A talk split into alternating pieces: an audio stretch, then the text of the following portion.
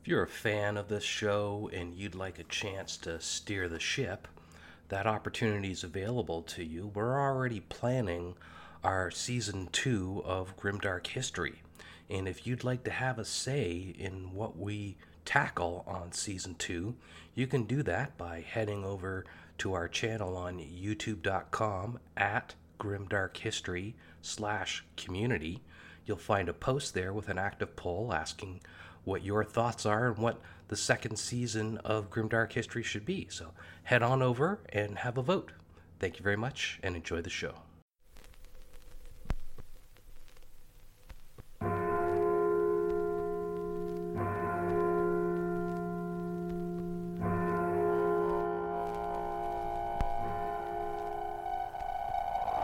Hello, everybody, and welcome to the Grimdark History podcast, where we explore the intersection between history and popular fiction.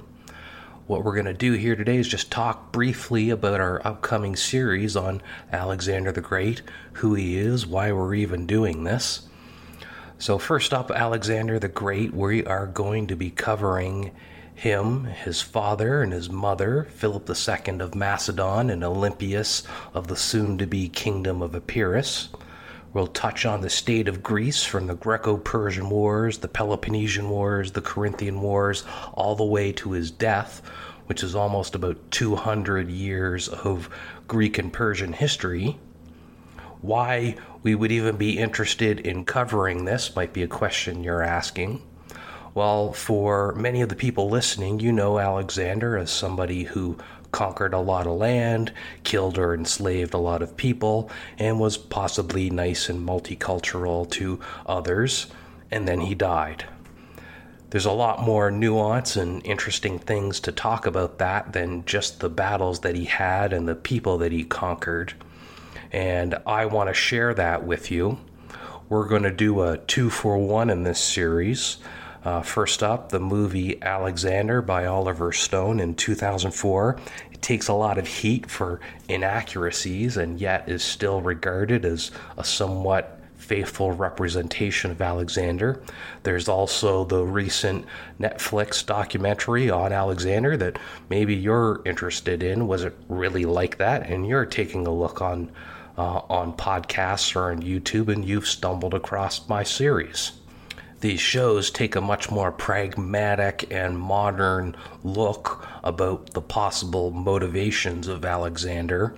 And um, there's some nuance missing, I think, from what may have been his possible motivations. So, our, and also our season one theme has been the ancient history of the Warhammer 40,000 fictional universe.